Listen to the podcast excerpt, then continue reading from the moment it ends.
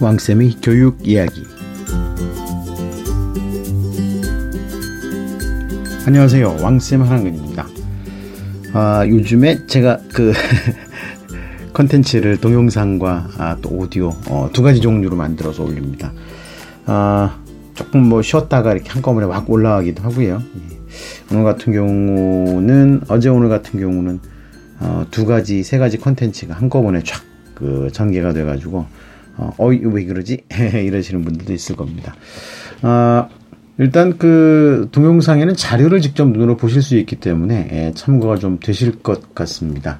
아, 일단 제가 시험적으로 작업을 하다 보니까 아, 일단 뭐 간단한 내용들을 먼저 확인을 했는데 이제는 자료들을 동영상에는 구체적으로 올려놓겠습니다. 아, 근데 이제 동영상 자료들 같은 경우는 오디오로 그냥 들으셔도 상관없습니다. 예. 그리고 제가 말을 많이 하기 때문에 굳이 영상을 보시지 않아도 되는데 영상을 보면 더 상황이 어, 더 확실해지니까요. 어, 그렇게 좀 참고를 해주시면 좋겠고요. 어, 지금 그 당면한 화두가 과연 어, 이 학사 일정이 어떻게 예, 진행이 될 것인가 음, 이 부분에 대한 겁니다. 어, 제가 찾아보니까요, 어, 한국 그 교육과정 평가원. 음, 그러니까 교육과정 평가원은 수능 문제 출제하는 기관입니다. 예. 한국 교육과정 평가원에서 어, 엊그제죠. 엊그제 날짜로 어, 보고서를 하나 발표를 했습니다. 어, 내용이 국외 코비드 19 어, 어, 코로나 바이러스 19에 대응하는 학교 교육 대처 방안 사례라는 보고서를 발표를 했습니다. 어, 다른 나라들은 어떻게 하고 있나에 대한 자료입니다. 이게 아마 이거는 긴급 그 자체적으로 긴급하게 이제 편성을 그 조사를 해가지고서 어, 나온 것 같은데요. 교육과정 평가원에서 각 나라의 각 나라의 그 교육 관련되는 자료들을 갖다 한꺼번에 모아가지고 정리를 한 겁니다.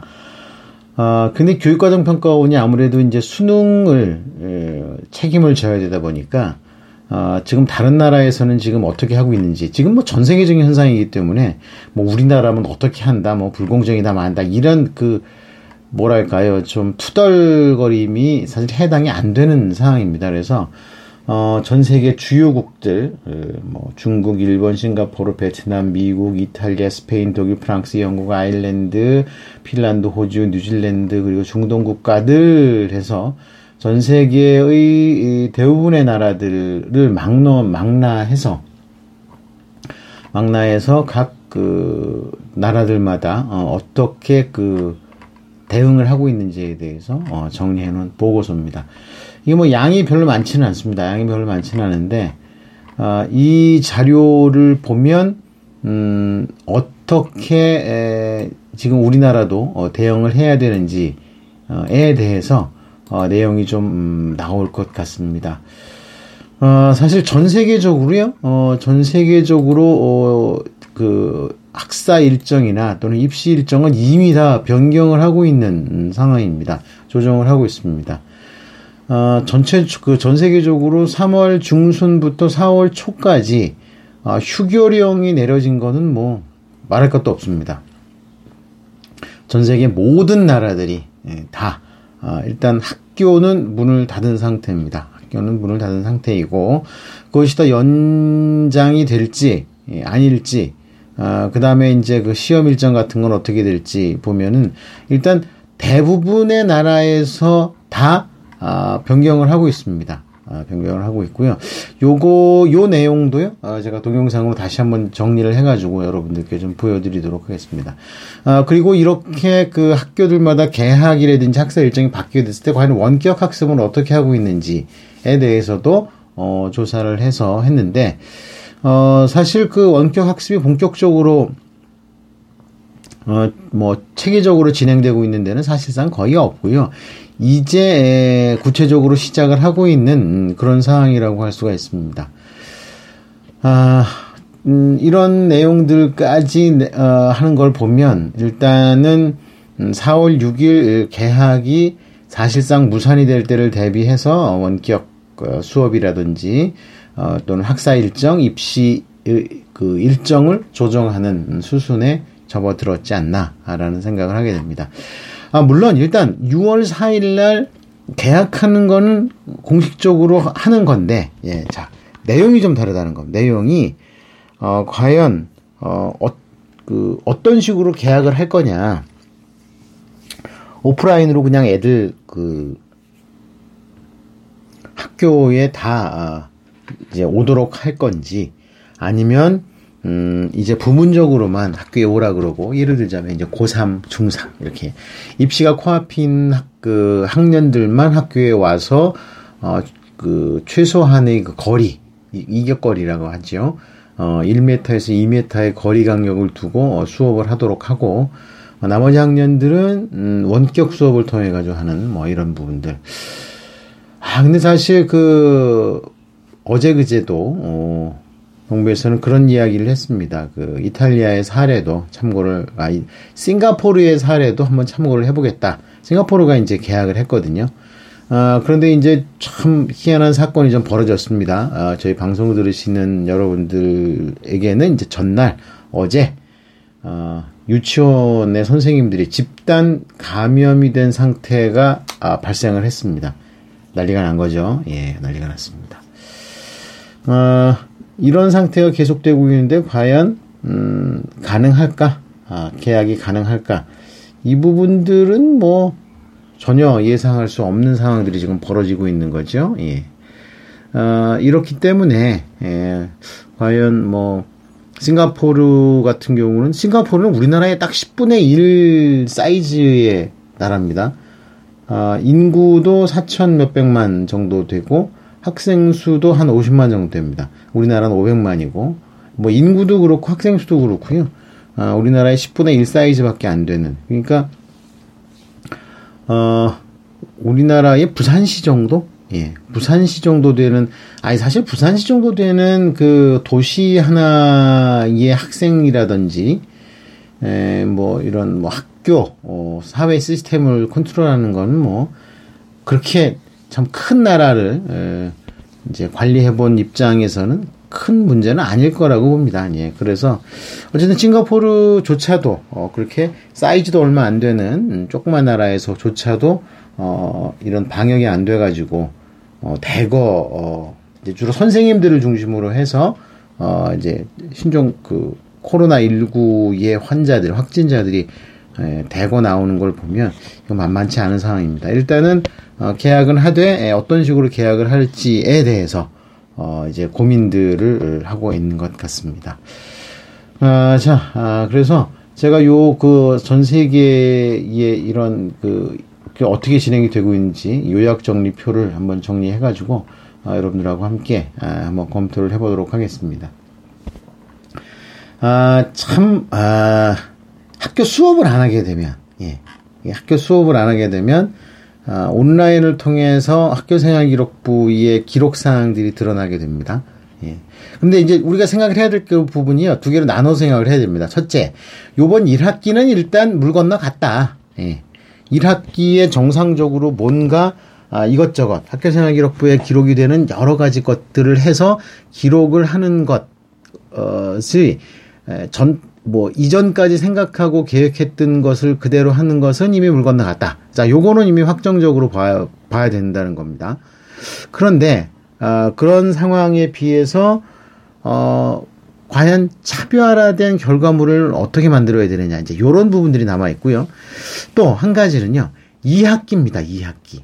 그럼 실제로 오프라인 수업을 만약에 2학기 때 정상적으로 진행할 수 있다고 하면 그 2학기 때 어떻게 해서 나의 능력과 진로와 관련되어 있는 탁월한 아, 학습 역량, 어, 진로 역량, 기타 등등의 능력을 보여줄 수 있겠느냐. 자, 이두 가지가 관건이라고 할 수가 있습니다. 자, 이거 재미있는 상황이 벌어진 겁니다. 예.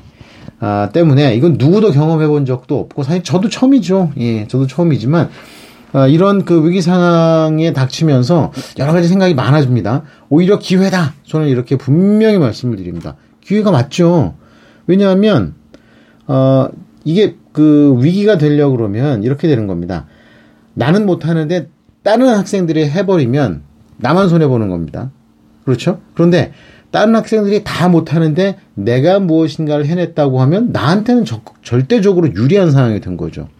그렇죠? 그러면 이 상황을 그냥 일반적으로 봐가지고 아 문제가 있다, 뭐 어렵다, 막 이렇게 생각하실 거는 아니란 얘기입니다. 제가 이 말씀 벌써 며칠째 드리고 있는데 이게 바로 어, 학종에서 어, 학생들에게 요구하는 아, 그런 능동적이고 적극적이며 자기 주도적인 역량을 보여주는 모습이라고 할 수가 있습니다. 이건 분명히 그 생각을 하셔야 됩니다. 그러니까 어, 보통 학부모님들이 그렇게 생각을 하세요. 야, 다른 애들도 다 힘든데 내가 그걸 어떻게 해? 그런데 뒤집어서 다른 아이, 다른 학생들이나 내 친구들은 못하고, 못하지만 그 가운데에서도 뭔가를 해내서 나의 꿈을 이루기 위해서 노력을 하고 있다면 그건 나한테 절대적으로 유리한 겁니다. 그러면 이것이 도저히 못할 거냐? 어? 정말 어마무시하고 대단한 학생들에게만 아, 이런 그 나의 성공과 성취 남들은 다들 힘들고 하고 어려워하는 이런 상황에서 내가 무엇인가를 만들어내는 것이 어려운 일인가? 라고 생각을 해보면 절대 그렇지 않다고 봅니다. 예. 그리고 또 그렇지 않다고 생각을 해야 됩니다. 이거 뭐 괜히 그 남들하고 똑같이 남들하고 똑같이 가려고 그러면 제가 늘 말씀드리잖아요. 수능으로 가면 됩니다. 그런데 이미 그 자리에는 어마무시한 친구들이 그 어마무시한 친구들의 대표가 바로 재수생들입니다. 어차피 저희 방송은요 재수생 학부모님들이 거의 안 들으세요. 정말 0.0몇 퍼센트 정도 될까? 물론 재수생 학부모님들도 들으신다는 말씀을 제가 들었습니다. 그렇지만 아, 어쨌든 대부분 99% 이상의 이 저희 그 패밀리들은 재학생 부모님들과 학생들이기 때문에 제가 이런 말씀을 드립니다. 이미 우리보다 더 많은 시간을 투자를 했고 더 많은 경험을 가지고 있는 사람들이 그 경험과 암기를 바탕으로 한 경쟁을 하려고 버티고 있는데 굳이 거기 가서 왜 한다는 건 저는 이해가 안 되는 겁니다. 물론 모든 학생들이나 학부모님들이 다 적당한 건 아닙니다. 그렇다고 해서 포기할 이유는 없잖아요. 어차피 수시 전형은 진행을 해야 되고 학생의 원서를 써야 되는데 아니 뭐 내가 뭘 뭘 그쵸? 예, 이건 아니라고 생각하면 된다고 저는 봅니다. 자 어쨌든 자 이제 그 어떻게 하는 것이 더 유리한 방향일까에 대해서 여러분들하고 지금 고민을 하고 있으니까요. 어, 앞으로도 계속 저희 방송 많이 들어주셨으면 좋겠습니다.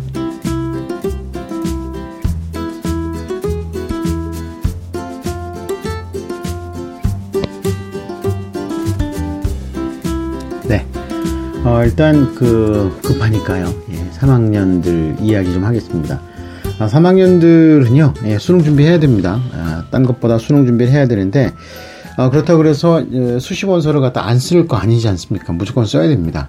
아, 물론 예상보다 낮은 내신 성적을 받은 학생들 같은 경우에 아, 좀 음, 굳이 수시를 내가 준비를 해야 되냐 이런 생각을 할 수도 있지만 아, 지금 생각하고요. 막상 수시 원서를 접수시킬 때가 임박해서와는 또 전혀 다른 생각을 갖게 됩니다. 어, 너무나도 당연하지만 지금은 애가 지금 안써뭐 이러지만 어, 전반적인 사회 분위기, 학교 분위기, 내 친구들의 모든 분위기가 아, 이 수시원서를 쓰는 분위기가 딱 되면은요 안 쓰고는 못 빼깁니다. 그거를 내가 의도적으로 막 외면하고 해가지고서 안 쓴다고 하면은요 불안해가지고 수능 준비가 손에 안 잡히게 되는 문제가 생기는 겁니다. 제가 겁주는 게 아니라 실제로 그렇다니까요. 그래서 제가 두 가지를 말씀드리지 않습니까? 만약에 요번에 나는 음, 전적으로 전적으로 나는 수능에 올인하겠다고 하면 정말 앞도 뒤도 돌아보지 않고 오로지 수능만 파는 게 필요합니다. 단순히 수능만 그냥 열심히 공부한다 수준이 아니라 정말 많은 사람과 마찰과 갈등 가운데에서도 어, 내 뜻을 굽히지 않을 수 있는 어, 그런 준비가 돼야 된다는 겁니다. 어, 생각보다 그거 쉽지가 않습니다. 어, 지금 그 내가 어떻게 공부를 어, 하는지 또 수능 준비를 열심히 하는데 과연 주변 사람들의 응원을 받을 수 있는지 자, 이런 부분들을 생각을 해봐야 됩니다. 그런데 생각보다 내가 수능에 올인하는 것에 적극적으로 동의하고 협조해 주시는 분들이 그렇게 많지가 않습니다. 어, 솔직히 이제 학원 선생님들이라든지 예, 나의 그 수능 준비를 본격적으로 도와주시는 분들은 나를 지원하겠지라고 생각을 하는데 솔직히 그 분들도요. 예, 수시 원서 접수할 때쯤이 되면 그래도 원서 써봐야 되지 않니라고 슬슬 꼬드기를 합니다. 어이 그거 만만하지가 않아요. 현실적으로 보면. 그래서 자 어쨌든 그 그럼에도 불구하고 어, 수능에 올인하시는 분들 어, 하는 학생들은 그냥 딴 거 생각하지 말고 그냥 오로지 수능만 생각한다고 생각 그, 준비를 하면 됩니다. 자 그러면 지금 여기서 한 가지 꼭 밝혀드려야 될 부분들이 뭐냐면은요. 지금 고3들이 입시를 준비할 때 내가 수시를 준비하는 게 맞냐, 정시를 준비하는 게 맞냐가 아니라는 겁니다. 잘 판단하셔야 됩니다. 내가 가고 싶은 학교, 내가 갈 수 있는 학교, 내가 목표를 잡고 현실적으로 도전하는 학교를 어떻게 잡아야 되는지가 핵심입니다. 근데 의외로 이거 제대로 못하는 경우들이 굉장히 많습니다. 아니, 상식적으로 생각하면 됩니다. 상식적으로. 자, 내 내신 성적이 만약에 지금 음, 뭐 2등급 중반이다. 라고 한다면 목표를 어디로 잡아야 되겠습니까? 지금 2학년까지의 성적입니다. 그래서 3학년 1학기의 성적을 어디까지 올릴 수 있다고 생각을 하십니까? 내신 성적을. 자, 그런데 내 목표가 어디예요? 내 목표가 어, 내 목표는 만약에 뭐 스카이다. 라고 한다 그러면 솔직히 수시로 접근하기가 정말 어려운 상황이 된 거죠. 그렇죠? 그러면 정시로 가야 되는데 그럼 내 모의고사 성적을 확인해 봐야 됩니다. 근데 모의고사 성적이 아직 구체적으로 안 나왔어요. 지난해에 11월 모의고사를 보니까 어 1, 2, 3, 1, 2, 3 이렇게 나왔다고 한번 칩시다. 그러면 이 성적이 과연 수능 성적으로 스카이를 갈 수 있는 위, 그, 그런 어느 정도 위치까지 도달했는지를 확인할 수가 있는 거죠. 아니, 보통 이런 경우의 학생들 많습니다. 내신 성적은 2등급 중반인데, 수능 성적은 어, 1등급 후반 정도가 나오는 경우가 있습니다. 그러면 수시보다 정시가 높죠. 그런데 잘 판단을 해야 됩니다. 그런데 수시 등급으로 갈 수 있는 학교 군과 정시 등급으로 갈 수 있는 학교의 군이 비슷합니다. 성적이 더 높다고 해서 예를 들어서 내신 등급의 성적과 어, 모의고사 성적 등급과 비교를 해봤을 때 어떤 한쪽이 예, 높다고 할 수는 있죠. 그런데 많은 경우에 예, 이제 수능 등급이 내 내신 등급보다 높은 경우에 잘 판단하셔야 됩니다. 물론 단순히 예, 내가 아 모의고사 성적이 이제 내신 성적보다 등급이 높다라고 해서 아우 나는 수능에 올리는 게 맞아라고 판단을 할 때 냉정하게 현실적으로 봤을 때 내가 열심히 그동안에 해왔던 내신 성적과 학교 생활, 학교 생활 기록부를 바탕으로 해서 검토를 해봤을 때 수시에 원서를 쓸수 있는 학교의 군과 내 모의고사 성적을 갖고 어 정시 가나다군의 원서를 쓸 수 있는 학교와 학과 군을 비교를 해보는 게 필요하다는 겁니다. 근데 의외로 이렇게 비교를 해봤을 때 답 안 나오는 경우가 많습니다. 똑같은 경우가 나온다는 겁니다. 똑같은 경우 다르지 않아요. 자, 그럼 이거 어떻게 해야 됩니까? 당연히 예, 수시를 중심으로 준비를 하고 정시 수능 성적은 수시 최저를 맞추는 쪽으로 준비를 하고 잡아야 됩니다. 자, 이런 상황들이 굉장히 많습니다. 특히 공부를 열심히 했고 집에서 부모님들이 투자를 많이 한 학생들 경우 이런 경우도 되게 많이 나옵니다. 그런데 내신은 3등급 초중반인데 아, 수능 모의고사 등급이 1, 2, 3, 1, 2, 3 이렇게 나오는 경우들도 있습니다. 아주 예외적이고 특목고 자사고라든지 또는 강남 지역 학생들이 이런 경우가 있는데 이런 경우는 아이 뭐 어쩔 수 없죠. 예, 수능 올인입니다. 이럴 경우 이 정도 한 두 개 등급 정도의 차이가 나면 1.5 등급에서 2 등급 정도의 차이가 나면 이거는 뭐 수능 올인 해야 되는 게 맞기는 맞죠. 어. 그런데 이제 학부모님들이 불안해서 야 그래도 수시를 써봐야 되지 않냐 라고 하게 한다면 수시 준비는 사실 학생 본인이 하는 게 아닙니다. 그럴 경우에는. 부모님이나 주변에서 도와주는 게 맞습니다. 자, 아, 일단 요렇게 준비를 하는 게 맞고요. 근데 보통 대부분의 일반고 학생들 같은 경우는요. 아이 성적 뻔합니다. 내신이 2등급이면 모의고사 3등급 나옵니다. 이거 볼 것도 없죠. 수능은 어쨌든 내가 갈 수 있는 수시의 최저 등급을 맞추는 것으로 하고 아이 수시에서 정말 사실상 올인을 하는 거죠. 그럼 3학년 1학기에도 뭔가를 해야 됩니다. 그렇죠? 뭔가를 하려고 그러면은요. 솔직히 3학년 1학기 때 뭔 공부를 합니까? 뭔 진도를 나갑니까? 물론 진도 나간 선생님들도 계시지만 이 학생들이 정상적으로 수업이 되겠습니까? 안 되죠. 그러면 아, 일단 그 3학년 1학기 때는 수능 준비한다고 생각을 하고 그 수시에 필요한 학교생활 기록부의 내용을 언제 준비한다? 예. 지금 계약하기 전까지 앞으로 열흘 남았으니까 준비를 하는 겁니다. 자, 일단 요렇게 해서 기본적인 틀을 좀 잡고 어, 준비하는 게 필요합니다. 아, 구체적으로 3학년 1학기 때 뭘 준비해야 될지에 대해서는 다시 한번 여러분들과 시간을 갖도록 하겠습니다. 자, 오늘 여기까지 하겠습니다. 감사합니다. 다음 시간에 또 뵙겠습니다.